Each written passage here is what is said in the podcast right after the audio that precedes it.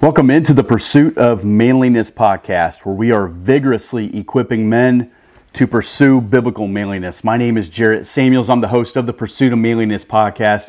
Men, as always, I want to thank you for taking some time and tuning into today's show. Guys, we're going to jump right into it. We're talking about men and the church, men getting involved in the church. We see statistics all the time that say if you get the dad, you get the rest of the house. We see uh, all the statistics about men involved in the church, how many churches are closing on a regular basis, how many pastors are burning out all the time. We definitely have a man problem when it comes to the church. And every time that I do content about men and church, I always get at least a couple individuals I don't know why. At least a couple individuals, so this might be you, who have this pushback uh, against me or against this idea of the church. And the phrase I hear goes something like this. So just ask yourself Have I ever said this? Have I ever heard this? Have I ever felt this? Okay, it's like this I don't need a man made institution with flawed people telling me what to do. They're hypocrites, and I can be just as good of a Christian without going to church. You ever thought something like that?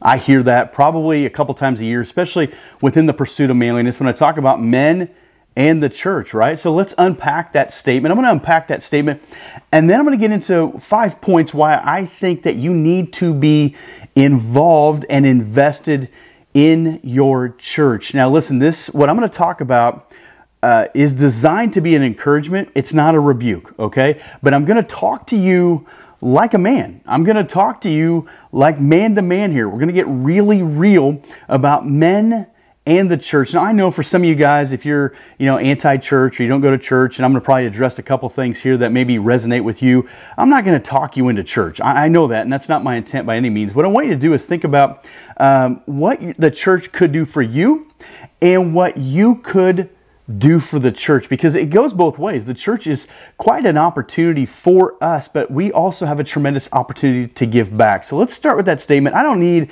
a man made institution with flawed people telling me what to do. They're hypocrites, and I can be just as good of a Christian without going to church. Is it man made? No, it's, it's not man made, right? We, we wrestle with this idea of man made or made by men. The church is not man made. It's, it's, it, Christ died for the church, right? He, uh, Ephesians chapter 5, verse 25 says, Husbands, love your wives as Christ loved the church and gave himself up for her. How did Jesus give himself up for the, the church? He died for the church, right? So is it uh, man made? No. Was it made by men?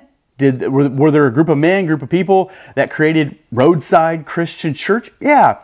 And what we're doing here is really talking semantics, okay? The establishment of the church is through Christ Jesus. The building at the particular address that you're thinking of or the one that you may or may not have had a good experience with, yeah, those were dudes. Those were guys. Those were families. Those were people who, in a basement or in a garage or somewhere, said, you know what, we should plant a church. We should establish a church. Every church that you're going to see in, on any uh, corner of any town uh, has that start, okay? So they're, they're all with that, but we wrestle with this idea of we don't want it to be man made, man made. I want you to think about just for a moment all the things that you are involved in that are man made. You send your kids to school. Some of you are getting a degree or second degree or third degree, whatever, and those ideas are man made. Yet you'll send countless amounts of money to those places and, and they're man made. You put your money in a bank. Uh, you give your time to, you know, you go eat at a restaurant. All those things are man made. Uh, for some of you guys, you will drive all across God's creation, sitting in really uncomfortable camping chairs, eating fruit snacks, and drinking Gatorade, watching your children or your kids or your teenagers or young adults play on the best traveling team that you can get them on. Guys, that's man made. Like that was a, a man centric sport event calendar, and yet you will give and give and give, and you will spend your entire summer break driving your kids and fall break and spring, uh, just driving them out, but that's man made. But there's something about the church that we feel like we can have this pushback against us, right? Like, so if you don't pay your house payment, what happens? The bank comes and takes your house. If you don't go to church, what happens? Well, on the surface, nothing. So we can say, well, I don't need that man made institution with a bunch of flawed people, right? They're flawed people, they're hypocrites, they think they're holier than thou. Listen, I'm going to confess, yeah, uh, Christians are hypocrites. Uh, but so are non-Christians, right? We we say some things and we do other things, and uh, that's not typically our intent. I know that I've been very hypocritical on things at times, and that was not my intent. I didn't set out to go. You know what? Wait till I really ruin my witness about this. I can't wait to blow it on how people see Jesus through my life. That was, that was not the plan at all. We're all flawed people. You, know, you got these guys that you play fancy football with they're a bunch of they're a bunch of jagwagons, right? They're, they're more concerned with trading running backs for quarterbacks and what. But those are your guys, those are your friends, and they're flawed people and they're hypocritical. You got you got people in your life who are jumping from job to job or who have no work ethic or or who waste a ton of money. Those are flawed people. But again, we look at the church and we say they should be perfect, and because they're not perfect, then that gives me an excuse to um, not go. I want you to know this when you get to the end of your life, you don't measure yourself against another individual. You actually measure yourself against God's holiness. And the only way that you obtain God's holiness is through Jesus Christ. You need the church to know Jesus? No, but the church will help you know Jesus. And we're going to get into more of those details in those five points. Um, one of the things I hear guys say all the time is I can be just as good of a Christian without going to church. I can be just as good as, as if you're having this incredible worship service with you and your family all the time. And if you are, God bless you. And I know there's some of you probably listening going, I do, and I, I, whatever. Listen, Christ died for the church. And, and, and yes, I know the argument that the church is not a building, right? We are the church everywhere we go. I hear that all the time. We're the church. I can be the church at my house. I can be the church at the bar. I can be the church in the garage. Are you being the church? Because the church's mission is Matthew 28 19 to 20, that we're to go into all the world, taking the good news to everybody, baptizing them in the name of the Father, Son, Holy Spirit, teaching them to obey everything I've commanded you. Are you doing that?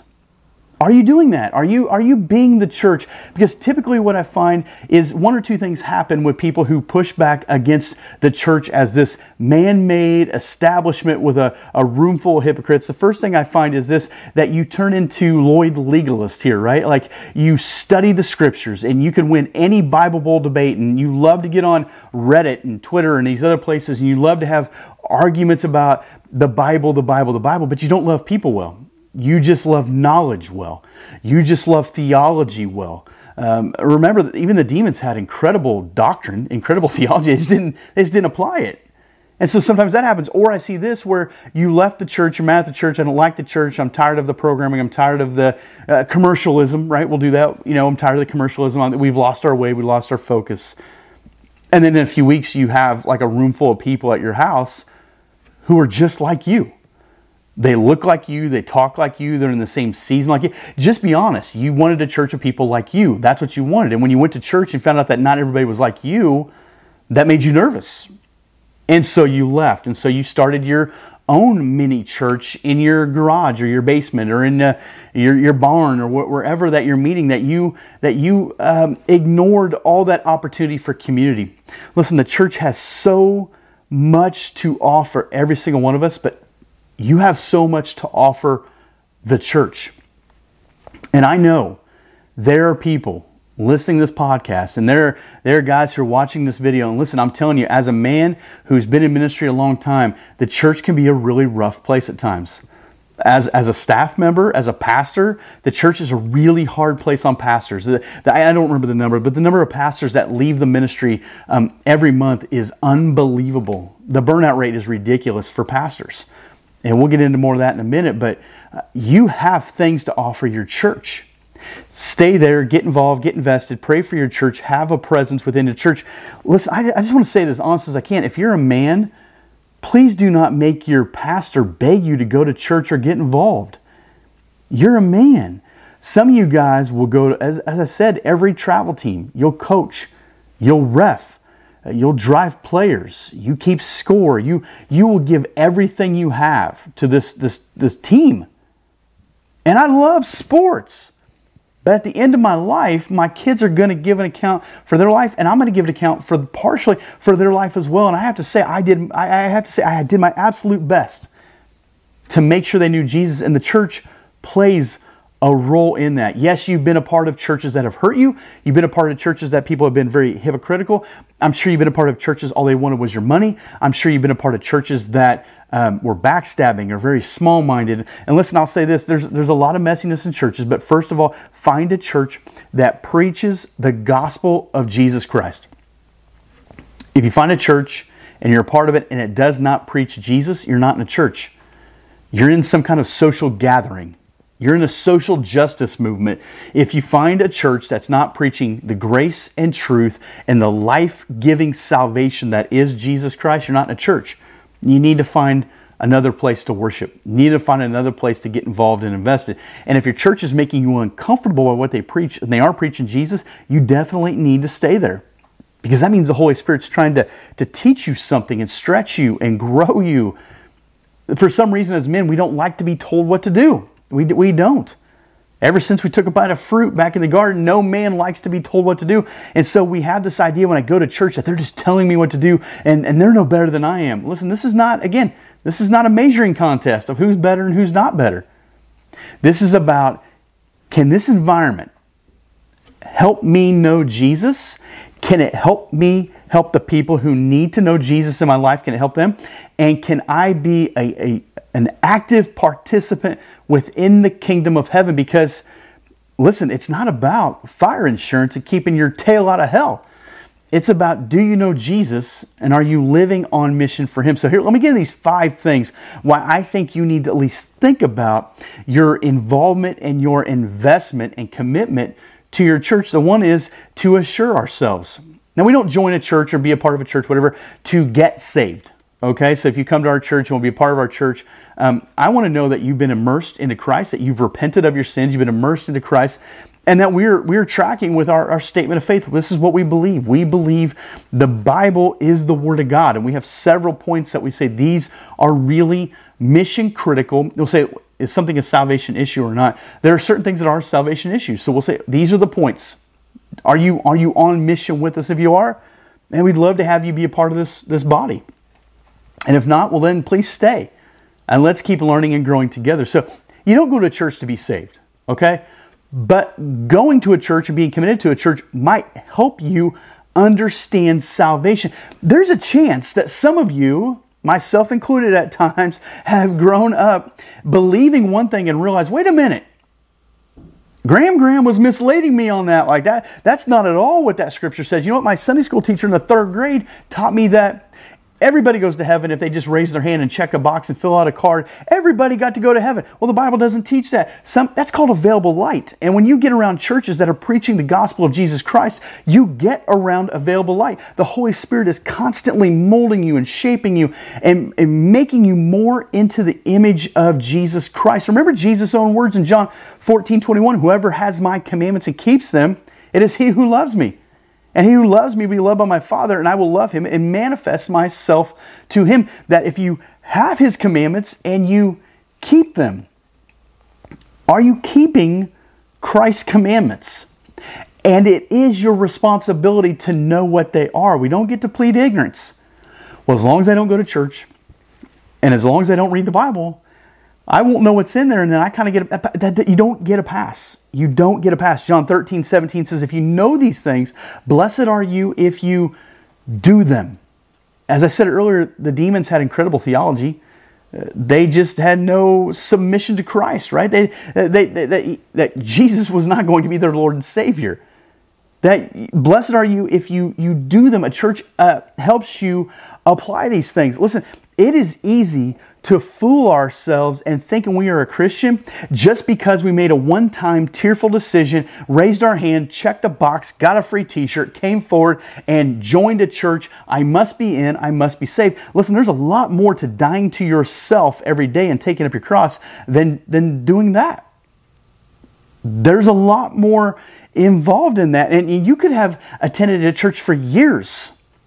And that doesn't make you any more of a Christian than somebody who's skipped this weekend. It's not about the attendance, it's about the worship. It's about the giving back. It's about uh, the engagement, that getting better around the men and women of God. I, I could go to a, an Italian restaurant once a week that will never make me an Italian. That makes me a connoisseur of Italian food. The same way there's a lot of people going to church all the time who don't know Christ. They're just being around Christ and they're just consuming religion. And they've convinced themselves that just by mere attendance alone, then I must be saved. That's again, that's not what the scriptures tell us. Judas was around Jesus all the time. He was around Christ, he wasn't in Christ. There's a difference between being around Christ and actually being in Christ. When you are in Christ, fruit comes from your life. People see the evidence of the Holy Spirit working in your life because you are in Christ Jesus. One of the things we have to ask ourselves is do I understand that following Christ fundamentally involves how I treat other people? In particular, those in the body of Christ. So you can look around and see, well, he's a hypocrite and she doesn't do what she's supposed to do, and I bet they don't even tithe and they, and they don't serve and they don't. Uh, you're better together. You go there prepared to worship and engage uh, with the living God. I want you to hear this church membership does not save, but it is a reflection of salvation. Being involved in a church does not save you, but it is a reflection of salvation. Number two, evangelize the, the lost world. Once again, Matthew 28 19 to 20 says that we're to go into all the world. And I want to ask you, you guys who, who don't go to church, that's not your thing. Are you going into all the world with the good news of Jesus Christ? Are you leveraging your resources and your energy and your creativity and your prayers and your time to make sure the good news gets to lost people? Or is this some kind of private faith, this bunkered down mentality that it's me, it's private, I keep it to myself, I don't need those people, I'm fine the way I am? Listen, that is, you will never, ever find that in the pages of Scripture. You'll never find that.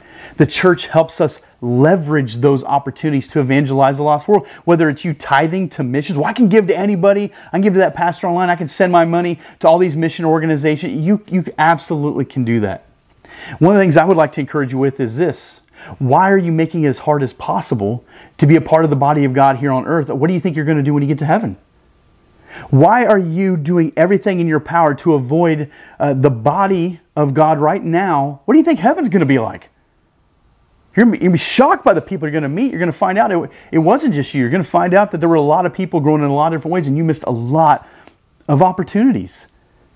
As imperfect as we are, God's Spirit is genuinely at work in us, and He helps use our lives to demonstrate His truth to other people through the gospel. And, and again, when you think about church, and when you think about going there and you think about getting involved there, you never know who's going to show up like this weekend and maybe sit by you. Someone that might be that might change your life, that might change your legacy, or you might change their life or legacy just because you showed up and a conversation takes place. God knows absolutely everybody. He might just bring somebody through the doors of that, that building that you're like, I'm so thankful I came this weekend. I'm so thankful my kids got to meet those people. I'm so thankful that our families now understand that we live so close. I mean, uh, what an opportunity that God can place in front of you every, every weekend. Number three, to expose false gospels. Are you aware of what a false gospel is? As we interact with one another, we are able to dispel the notion that Christians are all uh, nauseatingly self righteous people who are just looking for someone that's having fun and trying to squelch their fun. Listen, we are to advance the gospel of Jesus Christ. You're a conduit for the gospel. The gospel came to you because it's intended to go on to somebody else. But can you dispel, can you call out, can you identify a false gospel? If Paul had to do it in his day, how much more so do we have to do it in our day? Churches are folding right and left like wet noodles on hot button issues. Women in ministry, what do we do with that? LBGTQ, what do, what do we do with that? How, who, who does Christ, does Christ accept everybody? Is he the guy who sits on a hill and, and pats little kids on the head, or is he the guy that flips tables over? I, I got news for you. He's absolutely both. And Christ will call you absolutely right where you're at, but he refuses to leave you that way. When the call was made to the disciples, it was, Come follow me. And as they came and followed him, they learned about the life giving gospel that changes you.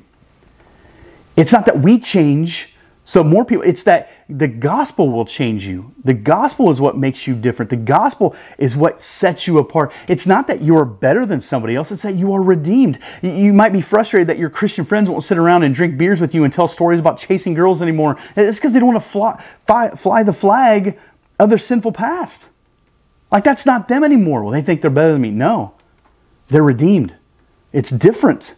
And when you're different, it should be noticeable and other people should notice a difference. And you have to ask yourself when it comes to false gospels and the idea of did God really say, are you trying to please man or are you trying to please God? Because pleasing man has never paid off for anybody in the long run. And it certainly has never paid off anybody when it comes to the, the greater scope of eternity. So as a church, we need to be stronger together. That because we're dealing with all these issues, we're better, we're stronger because we're going to proclaim the accurate truth of Jesus and it will give you some resources and it'll give you some opportunity to be stronger in your faith. You're weaker by yourself. It's like a flashlight in a really dark room. One flashlight's not going to do much. But a room full of flashlights, that changes the whole landscape. And that's what happens when you get together with other men and women who are stronger together, who are better together, who are growing in Christ. You change the landscape, not just of your life, not just of your home, not just of the homes of the people represented in your church, but in your community. That your community is going to take notice. Your community might be pushing you on certain issues right now or, or trying to influence you to cave on certain things. You take a stand and boldly proclaim Jesus, they'll take notice. Bigger, stronger, more influential people than them have taken notice throughout the history of the world when people have taken a stand for Jesus Christ. Number four is to edify the church, to build up the church. We build up believers. Uh, joining a church really helps counter this individualism. It's not about you anymore. I mean, the person in the nursery that held your baby that you didn't want to hold while he or she was crying and probably changed a diaper while you were in service and stuff, you know, it's truly not about them. The people that go on these youth trips and they spend the night and they, they, they give up their money and they give up their time and they sleep on crummy floors in really hot rooms. I've done that for years. It ain't about them, I promise you that. Your pastor that's proclaiming the gospel week in and week out, it ain't, it ain't about him, I can promise you that. I'll tell you this as a pastor, one of the ways you build up the church is encourage your pastor. And I don't mean by like monetary gifts. I just talk about being there, one, being present, adding value. But how often do people want their pastor to know how's it going? How's your daughter? How's your school? How's your job? How's your work? How's your stub toe? How's your anniversary? How's your birthday? How's grandpa doing? How's your dog? How's your How often do you ask your pastor how he is really doing? How often do you stop and really get to know them? And, and listen, I, I, I've been in churches for a long time, different sizes, mega churches and small churches, and uh, it's a weird, lonely road to be in ministry. And it's even weirder and lonelier to be the pastor's wife. Most people don't think of that. Most people think the pastor's wife thinks she's Beth Moore. Or some, my, my, wife is a pastor's wife. She doesn't think she's Beth Moore um, because nobody knows what they can really share, trust, whatever. And um, it's really unique because your pastor's throwing out the listen. Pastors aren't leaving the ministry because they're burned out by the gospel. The gospel is life giving. You know, Jesus talked about the four soils. Listen, what we need to do is is prepare that soil and, and preach an accurate gospel. The the ministry is draining because it requires people who may or may not show up, who may or may not tithe, who may or may not like get involved in ministry, who may or may not jump to another church that has better programming, who may or may not, I don't know, uh, say something positive or negative or really divisive on social media, who may or may not write letters about the pastor or ministries. This happens all the time. All the time. And to protect the church, the pastor can't stand up there and go, This person's bad. Here's what they did. I, I, I wish we could. I think it'd be fun sometimes. You edify the church. Men, don't make your pastor beg you to be a man of presence in your church. And showing up, drinking a free cup of coffee, and taking advantage of childcare is not edifying the church. And it's certainly not edifying to the pastor at all. Commit to the church, commit to a local body of people, and it will help you at times. Oftentimes, the pastor gets to hear from like guys his age and friends his age when they're going through some garbage. Hey man, I know it's late. Sorry to bother you, man. Hey man, I just gotta. Where were we when things were good? Where were we? Where were we on, you know, when, when all the boys are hanging out? The boys don't want to hang out with the pastor because the pastor is going to, listen, this happens all the time, all the time, man. Edify the church, add value to the church, pray for the church, commit to the church. Good times, bad times, times of plenty, and lean seasons as well. Work through that. Do it based on the Word of God. Number five, glorify God. It's crazy that we even have to say this, but the church is not about us. It is about glorifying God. We do it individually and we do it collectively as a church body. 1 Peter chapter 2 verse 12 Paul Peter reminds us keep your conduct among the Gentiles honorable so that when they speak against you as evildoers they may see your good deeds and glorify God on the day of visitation. You are better with one another. Seems like what Peter remembered Jesus teaching when he said, Let your light shine before men that they may see your good deeds and praise your Father in heaven. On your own, it is exhausting. On your own, it's exhausting. You're better with others. And I know a lot of times men will say, I need a men's group. We don't have a men's group. we blame our lack of commitment on no men's group. One of the manliest things you can do sometimes is get in a group with your wife, hold her hand in one hand, and hold the Bible in the other hand, and learn together. That may be the best thing you need for your marriage. And then you don't have to ask someone about a devotional. You don't have to ask someone about marriage counseling because you've done preventative maintenance. That we can be better and stronger together doing life with one another. Our lives are to mark us as that we are God's and we are set apart from Him. I love what Jesus said, Matthew 16, 18. He says, I tell you, you are Peter. This is what Peter said just a minute ago. You are Peter, and on this rock I will build my church, and the gates of hell shall not prevail against it. Jesus was ultimately committed to and focused on and driven by the church. Should we be any less committed, focused, and driven for the church? Jesus had ultimate sacrificial love for the church. So you, should you and I have any less of a love for the church? I want you to think about that. And that's, it. that's it for me. My name is Jarrett. Once again, I want to thank you for listening to this podcast. I want to encourage you, if you're watching this video, click the bell at the top, click subscribe, never miss any Pursuit of Manliness video content. While you're here, would you like the video and leave a comment? So subscri- subscribe, like, leave a comment, man. It allows other guys to see what resonated with you, and it allows me to see it as well. If you're listening to this audio, would you click subscribe and, and leave feedback? Leave a review uh, when you leave a review, I get to see them, and it's encouraging, man, because I, I get to see how this resonates with you. Facebook, Twitter, and Instagram, they're all at Pursue Manliness. And then Facebook, we have a closed Facebook group. It's facebook.com forward slash groups forward slash pursuit of. So, men, thanks for listening, and let's keep pursuing biblical manliness.